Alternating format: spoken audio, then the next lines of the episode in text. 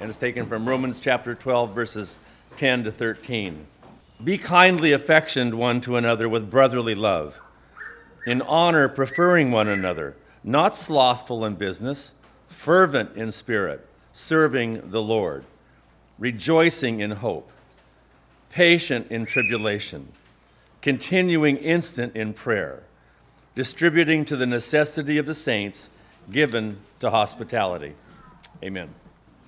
Our Father, we come to you uh, needing to know uh, how to walk in this world. We, we need to know, um, we need a light for our feet, a lamp for our path, and we need to know how we ought to navigate in a world that's become more and more cloudy uh, regarding what is right and what is wrong.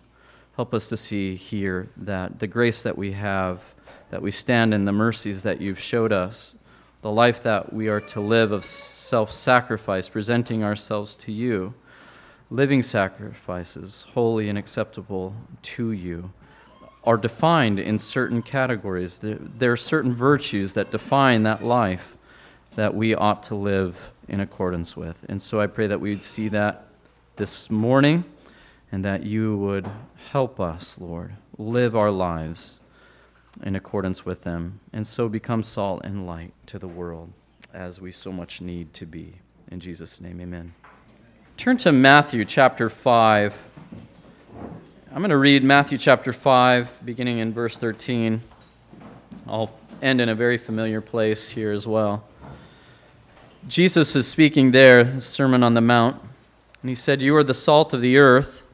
But if the salt has lost its taste, how shall its saltiness be restored? It is no longer good for anything except to be thrown out and trampled under people's feet. You are the light of the world.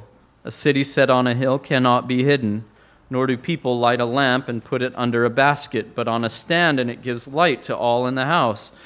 In the same way, let your light shine before others, so that they may see your good works and give glory to your Father who is in heaven.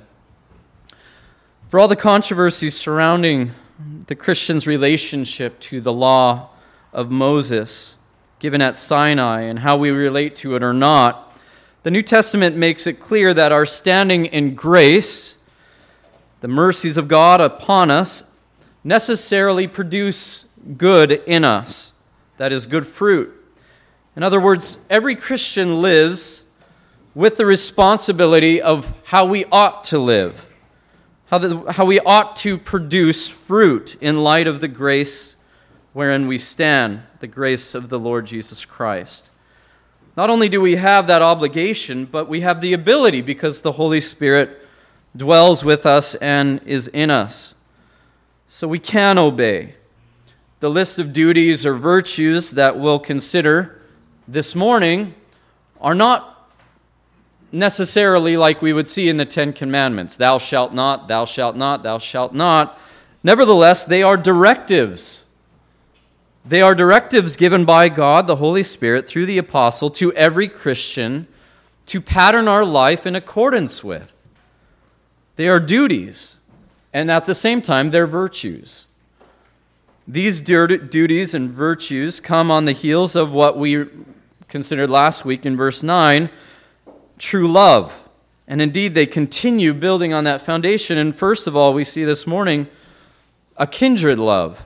In verse 10, the text first says there in verse 10, at the beginning portion of the verse, love one another with a brotherly affection.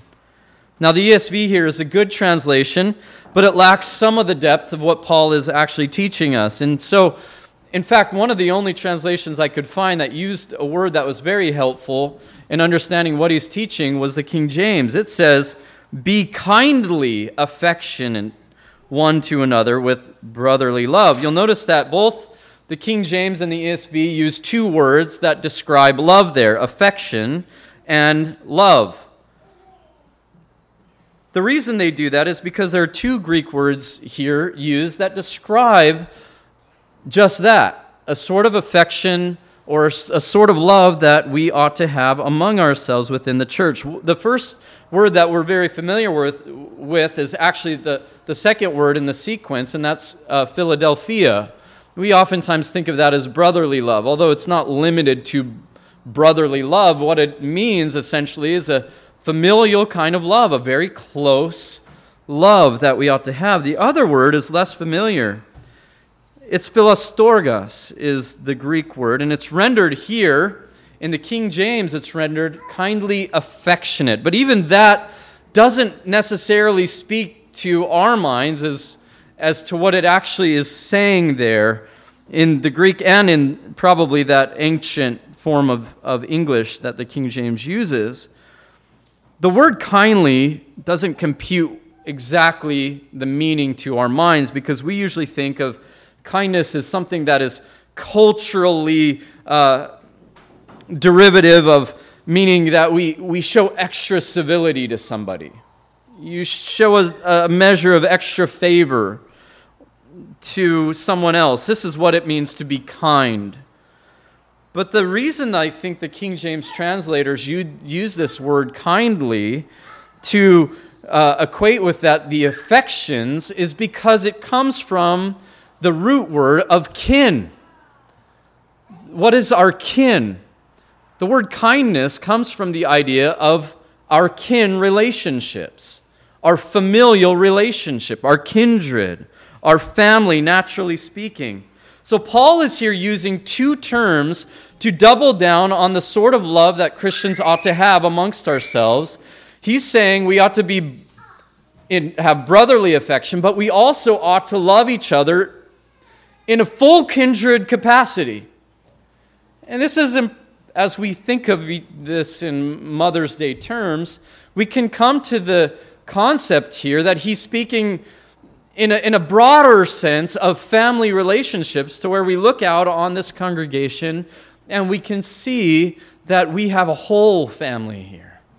Not just brothers and sisters, we have mothers and fathers, as it were. Meaning, there is a love that we ought to have for one another in the family of God, that we ought to reverence each other with this sort of love that is kindred love. How do you relate to your family? Usually, very, usually, naturally, we relate to them in an innate love.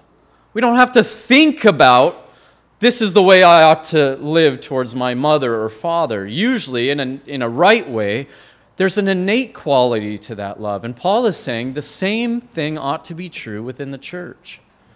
We must love each other as a family because, first of all, we are a family. We are a family. What did the apostle say back in Romans chapter 8 regarding the Holy Spirit? We have the adoption of the Holy Spirit. We are sons and daughters, children of God.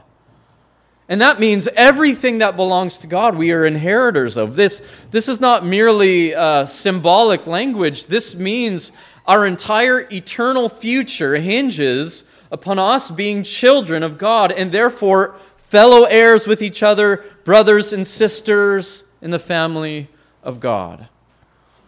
Christ being our elder brother, as it were. He is the one in Hebrews that took upon himself our nature. He became like us so that he could redeem us.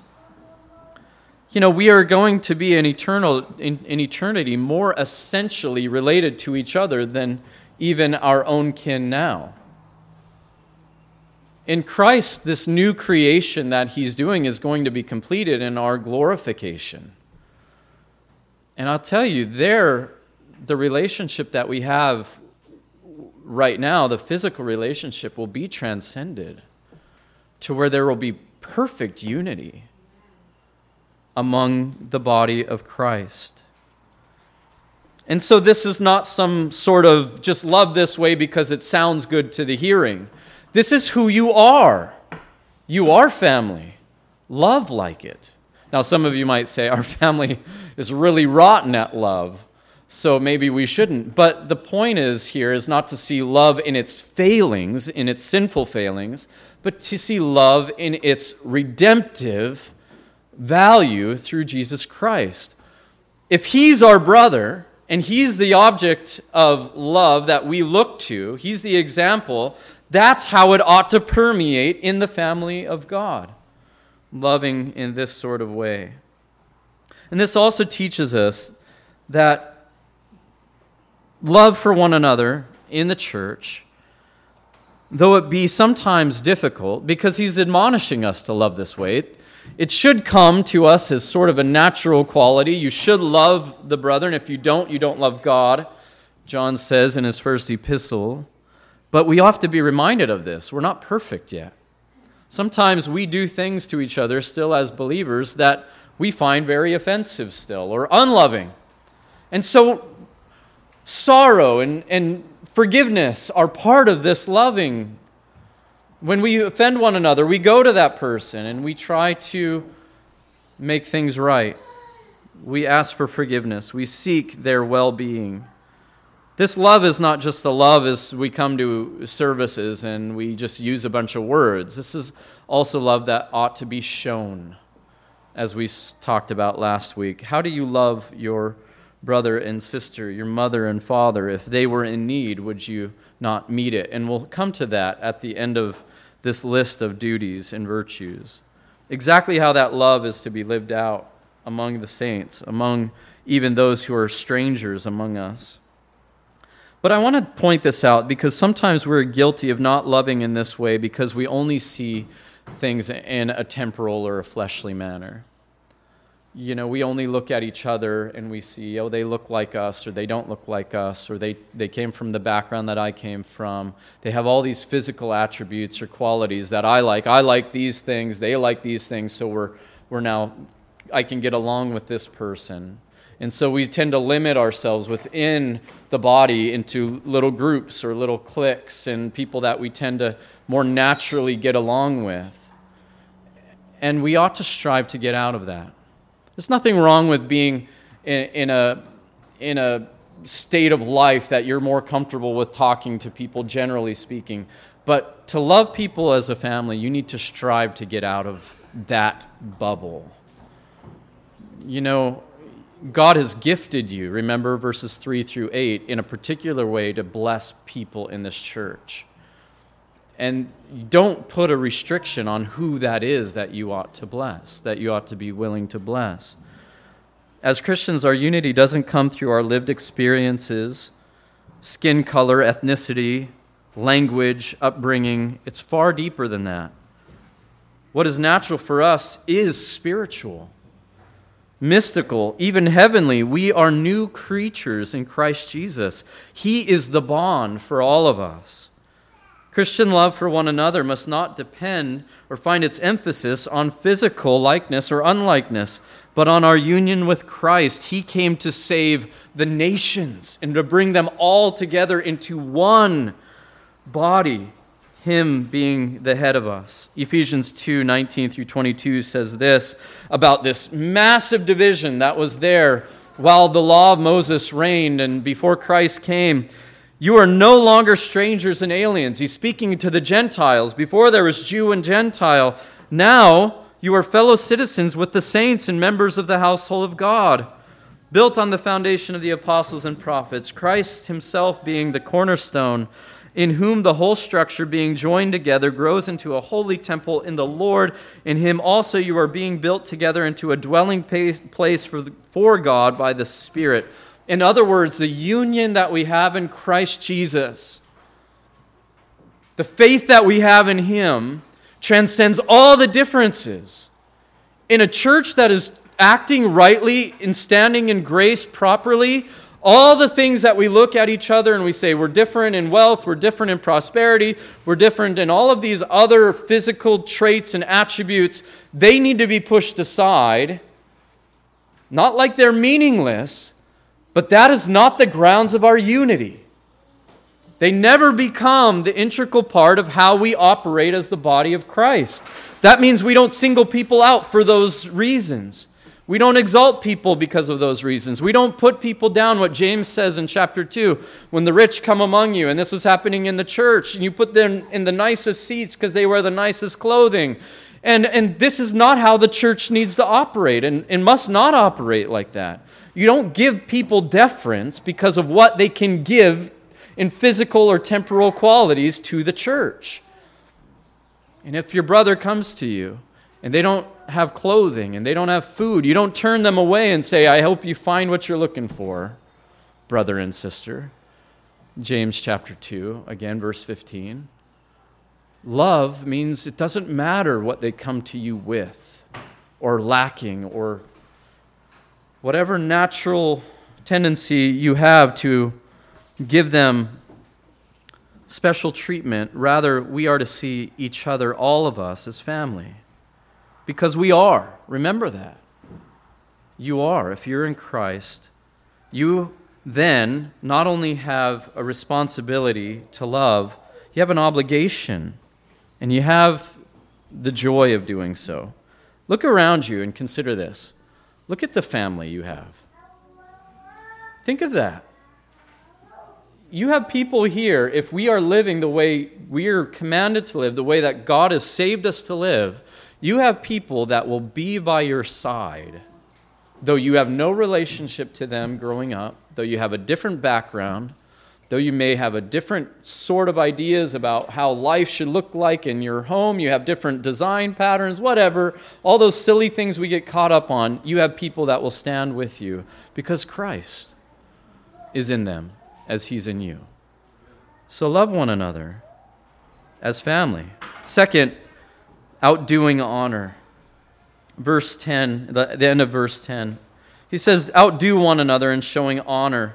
Honor is something we don't talk about a lot in this culture. Honor means to recognize the value of some, someone.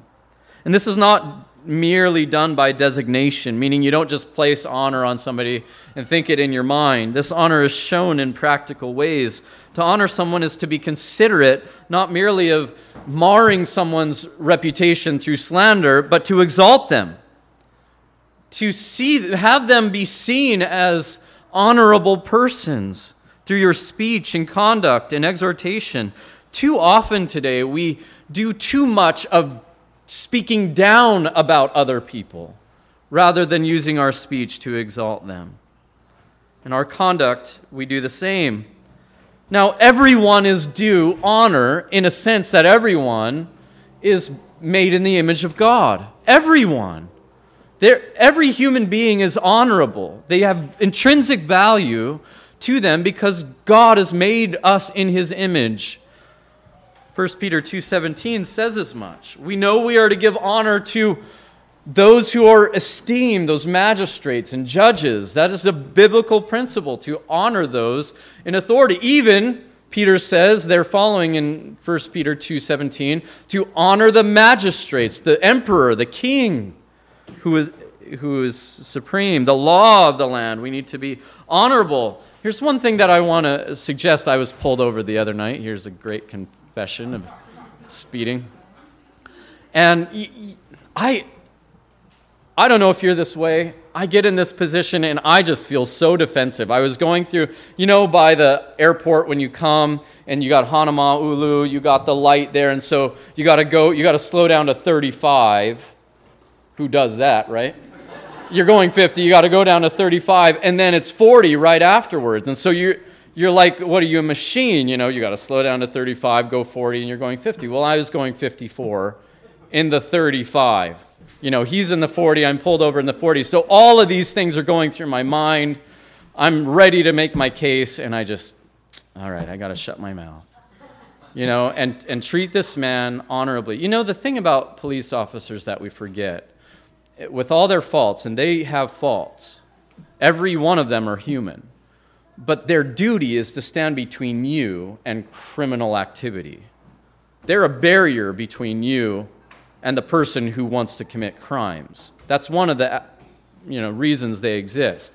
So, so here I am in my self righteous stance, but by God's grace, I didn't say anything, and He was merciful and gave me a warning, which was mercy in that. But, but, aren't, we, but aren't we so often, in the moment when we feel like we're not righted, we're so quick to take away any honor somebody is, should, should have? You know, as soon as somebody disagrees with us, that's it. I'm not going to honor you anymore. And, and this honor is not, it goes further than just being made in the image of God. It goes further than just being um, somebody that's deemed to have authority or somebody important. It goes deeper for the church because if you don't honor each other, you don't honor Christ. You see, the Bible says that Christ loved the church and gave himself for her. He loves the church. And when we dishonor each other in the church, you're dishonoring someone who Christ values. That song we sang, the, the, the last stanza, my value fixed, my ransom paid at the cross. Meaning, when Christ laid down his life for you, that's where your value is enriched.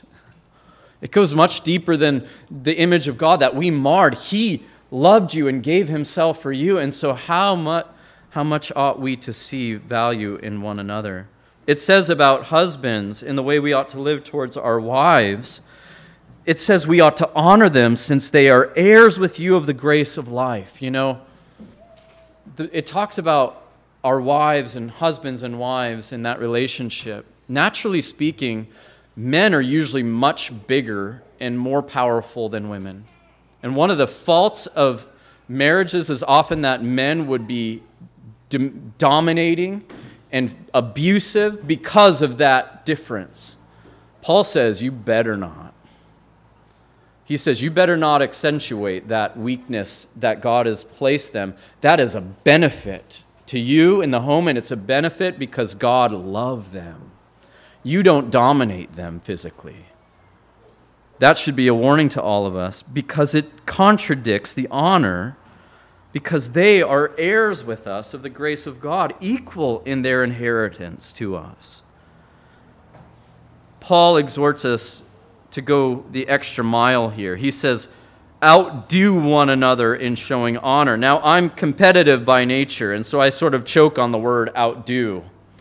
If you read that, you're, well, okay, I'm going to outdo you, and now you're in, in your mind, you're thinking somewhat competitively, how can I outdo them? And there's a danger I think, somewhere in there.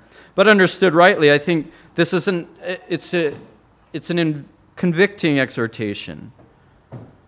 This, this honor cannot merely be pandering.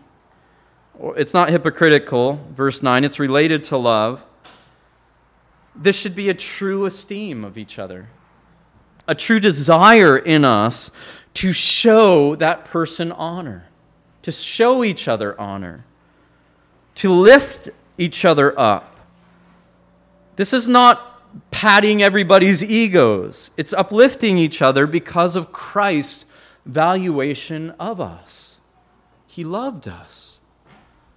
He's fixed his value on each other, and so we need to be operating consistently in ways that seek to think in our minds how can I show honor to this person?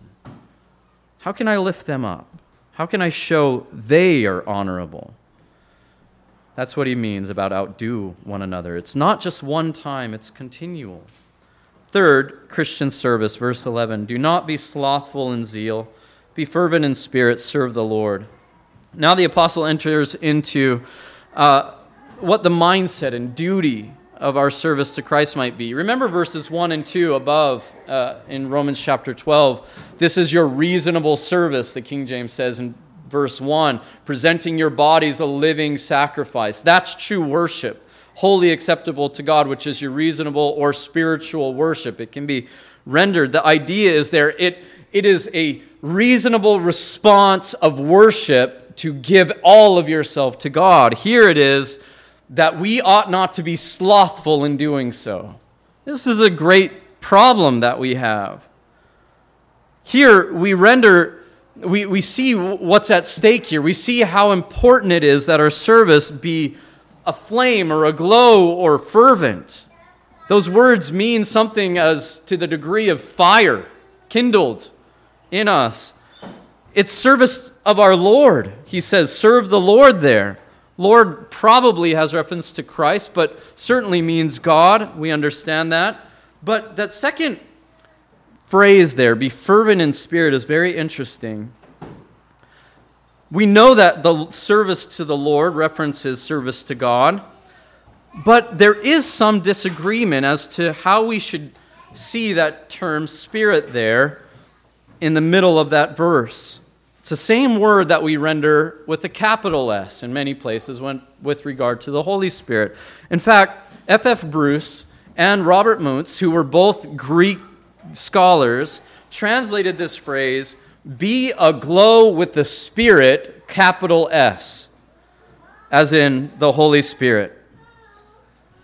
And verse 11 has to do with having the motivating fire of the Holy Spirit, regardless of that, how you capitalize or not that word Spirit.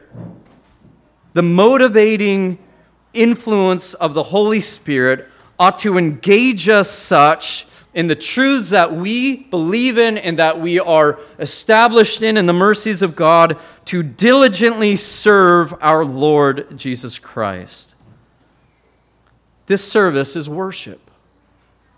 This is what God has saved us unto. This is the apostle is he is not merely saying that we need to be emotional creatures or he's not promoting an emotionalism because our fire here is lit by the Holy Spirit Himself, the Spirit of truth. This is not running around without any idea of truth or idea of what is right and wrong or virtuous or not virtuous. This is not going crazy in our aisles and dancing and screaming and barking like we see in some traditions now. This is having a fire of reasonable, spiritual, powerful truths in our hearts that we live informed with. So, this is service that is rendered properly to our Lord. It's not lazy. Notice, it's not lazy. Do not be slothful in zeal. This is not done in laziness. We are to be active and energetic in our service to Christ. Not weary in doing well, Galatians 6 9 says. Lethargy in service to Christ is in danger of being proven loveless and faithless. Anybody who remembers what it's like to fall in love, remember that. What would you not do for that person? We're getting, some people are getting married. I don't want to point you out, but I mean, everybody looks to those, you know, to that stage where you know, I, I mean, if you got a bank account, you will empty that thing in a moment, right? You're, you're, it's just, it, whatever is asked of you, you're doing it. Whatever's required of you, you're doing it. That's zeal. You know, when Christ loved us and gave himself for us, the Bible says he was rich and he became poor so that by his poverty we might be made rich. But now, here we're called to spend that wealth, that wealth of the doctrines that we are grounded in, the hope, the joy, we'll get to all those things, not to rest in it and just gather all the comforts, the creaturely comforts in this world, but to see how we can expend ourselves for our Savior, for our Lord spent and being spent for Him, for His sake. You know, one of the problems of American culture is that we are so in pursuit of creature comforts. And it stifles the Christian in our zeal for Christ. We just want to find a comfortable place to live, a comfortable couch. Don't I know it? I want a La-Z-Boy. Never had one. I have a recliner. I'm thankful for it. I want a La-Z-Boy. I can read really well in those things and they're comfortable and everything. But life is not about getting that. That's, that's not what we should be driven by. I wish I could remember the quote by Theodore Roosevelt that I just heard yesterday. It's incredible. He says, The destruction of America will come in the pursuit of creaturely comforts, safety at any cost, peace at any cost. You say, What? What are we going to give up to feel safe and to feel comfortable? One of the things we give up, and what I always bring up on Mother's Day as a country, and that we need to pray for, is our mothers who think it's better to destroy life than to give life, than to bring it into this world for creaturely comforts. Statisticians show that 90%, I believe, is, of all abortions are done because they don't want the hindrance of a child in the home. And it's hard. We have four of them, it's not automatic. The fourth one's the hardest of all so far. I love her.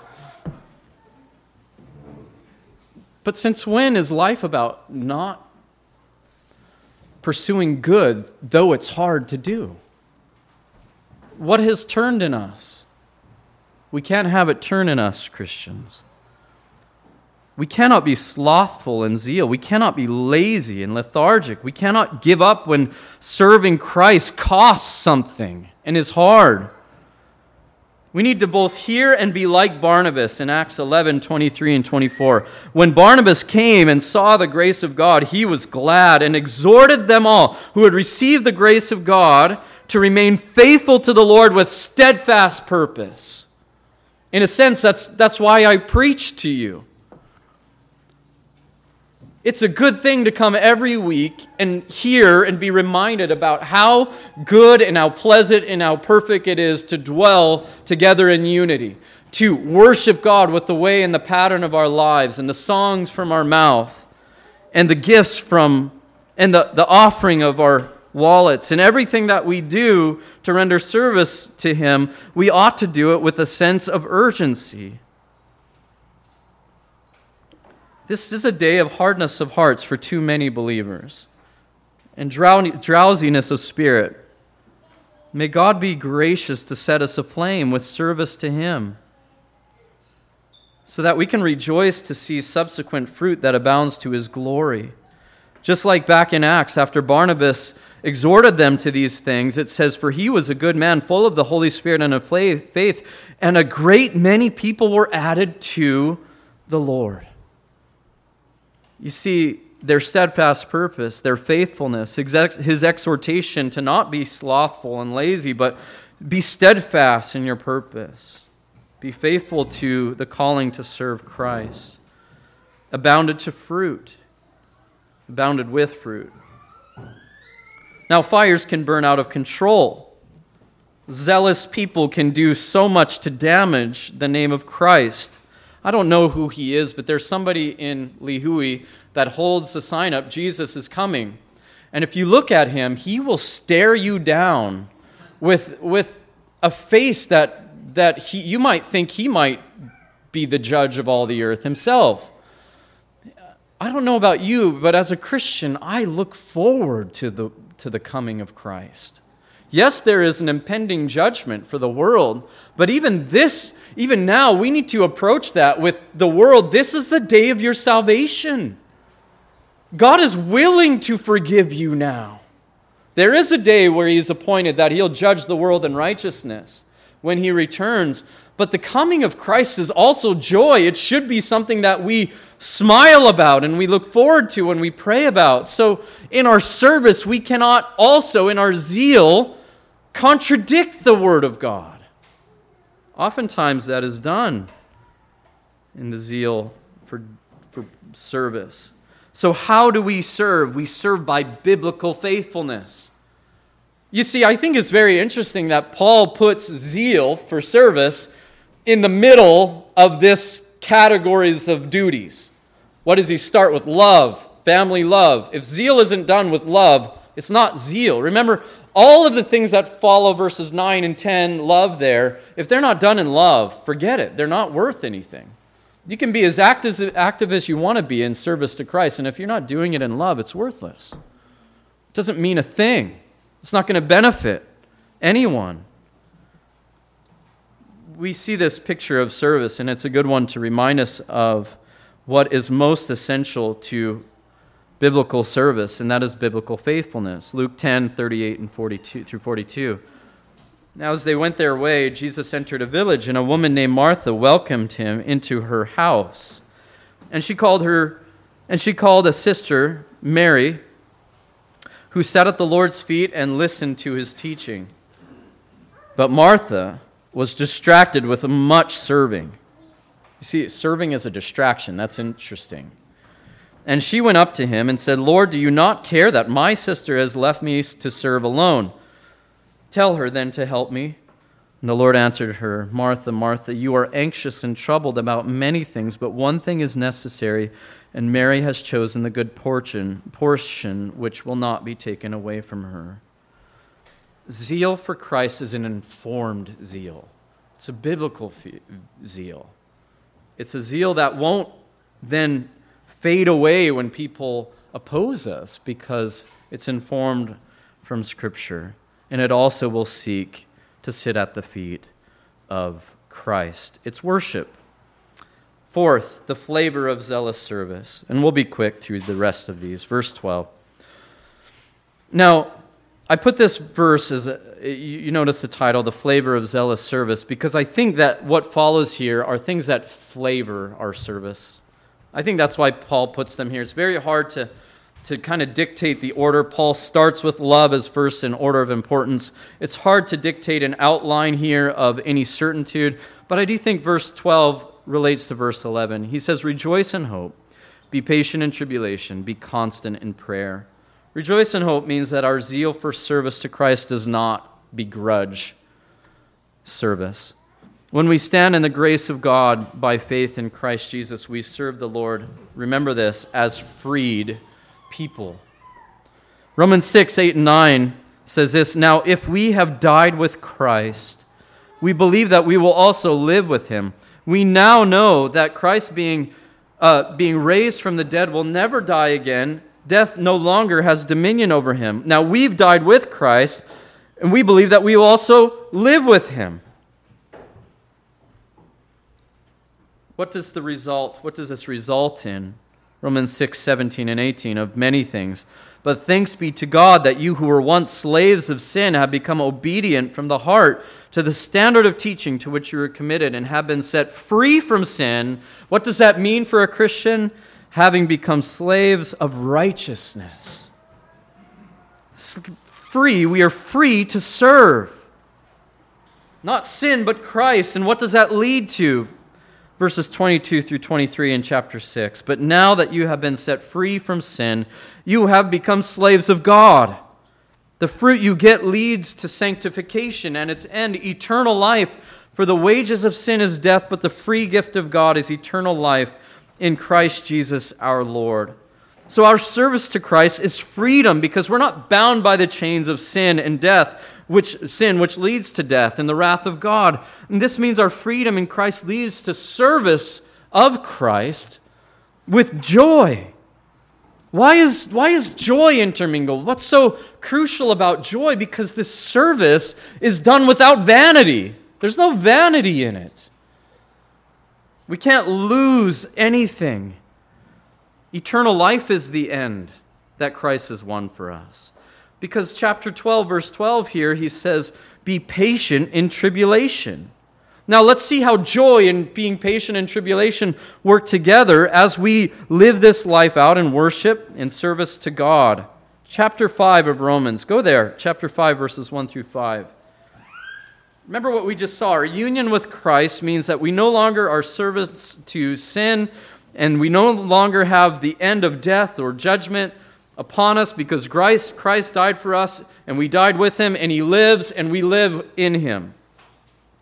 But now we see then how that joy is also uh, in, in relationship and in agreement with being patient in tribulation. Therefore, since we have been justified by faith, we have peace with God through our Lord Jesus Christ through him we have also obtained access by faith into this grace in which we stand, and we rejoice in hope of the glory of God. Not only that, but we rejoice in our sufferings, knowing that the sufferings produces endurance, and endurance produces character, and character produces hope, and hope does not put us to shame, because God's love has been poured into our hearts through the Holy Spirit who has been given to us. So this service that is set aflame by the Holy Spirit here we have all of these things coming together. We can rejoice in the hope of, in, of the glory of God, even in our sufferings. That's patience. Oftentimes, this endurance is in fact translated patience. So, the joy of our Christian service, of our Christian life, the rejoice of our hope, produces patience through tribulation. We read that again in 2 Peter 1 3 that his divine power has granted to us all things that pertain to life and godliness through the knowledge of him who has called us to his own glory. So we don't become self confident in all of this. And so we don't see that our joy and our patience through tribulations is something that is due to ourselves. He says here at the end of verse 12 be constant in prayer. And this is the balance, isn't it? It brings us back to faith because prayer is an action, is an activity of faith. It's an expression of our dependence upon God. So our joy in service, our joy in hope, our patience in tribulation is not due to our inward ability, our inward capacity. Prayer means it's reverence back, it's reference back to God. When we pray, prayer in essence is an act of dependence. So if we cease to pray, if we cease uh, to pray, as Paul tells us in another place, pray without ceasing. Here he says, be constant in prayer. But if we don't see that prayer, this active, this continual action of our faith and this expression of our dependence of, upon God, we are in danger of seeing that whatever joy we have and whatever patience we have in our endurance is our own, is due to our own power. Prayer says, no. We see it in you. Our, the joy that we have in our hope, the patience that we'll have through tribulation, is because of you.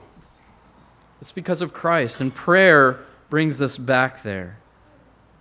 Fifth and finally, I know this is sometimes hard to follow when you go from one topic to another, and it's, it's very full, but we have to get through Romans one of these years, right? And so I know this is hard to take these things in, but meditate on them. Read it again, the scriptures, as we go through it. What I'm going to do next in verse 13 is probably criminal. It's something that I'd like to give a full sermon on, but it's going to be quick. He says, Contribute to the needs of the saints and seek to show hospitality. There are two admonitions here. First, contribute to the needs of the saints.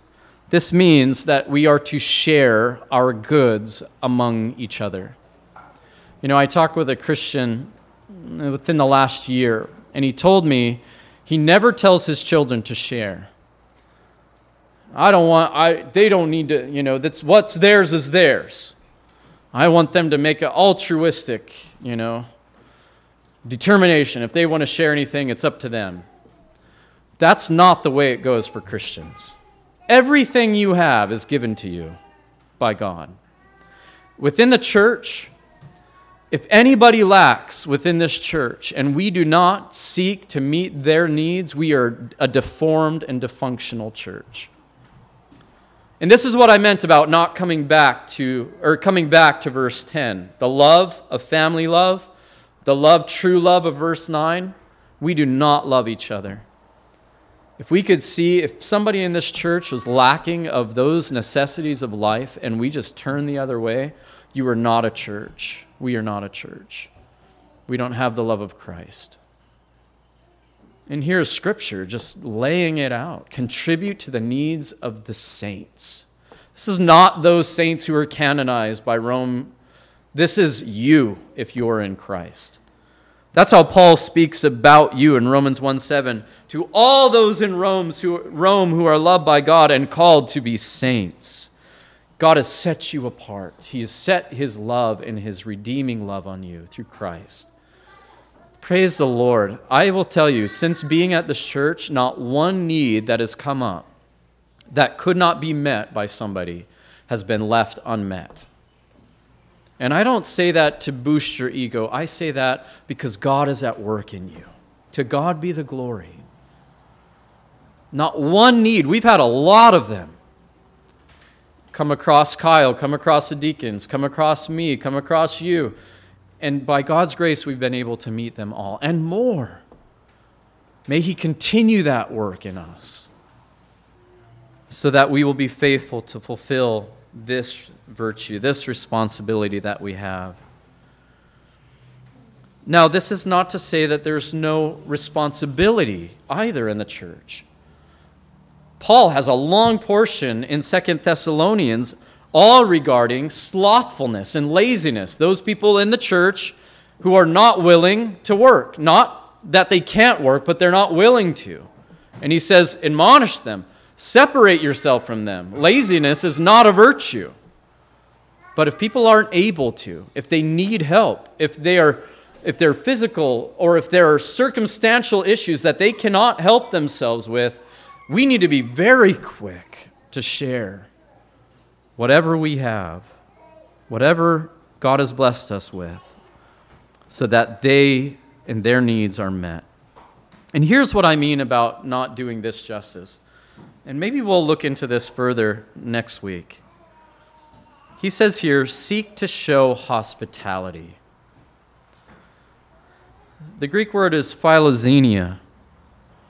So you have this word that means show kindness to strangers.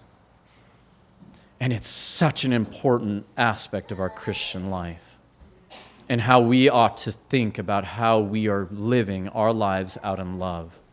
And it's so difficult to do today. You know, back in the early church, there weren't Westins, Westins. There weren't big hotels. There weren't condos that people, you know, we live in a traveling world over here. You mean we're expected to bring strangers in? Travelers? A lot of these people I don't want in my house. I mean, if you're honest with yourself, you think about bringing in strangers. What does this mean? In fact, I think we will look at what it means next week. Uh, because I want to give it some justice, and I think maybe God will work on us. You know, God has given us our houses too. Don't we know it? Our family. And I've been praying, and I told my wife, I want our house to be a house of hospitality. And here I understand better what that means. Not just people that you know, that you're comfortable with, that you, hey, you know their upbringing, you know where their parents, and ah, that's great, then come on in. We'll look at that more next week. But let me say this it has to do with love and whether or not we love, like verses 9 and 10 tell us we ought to love.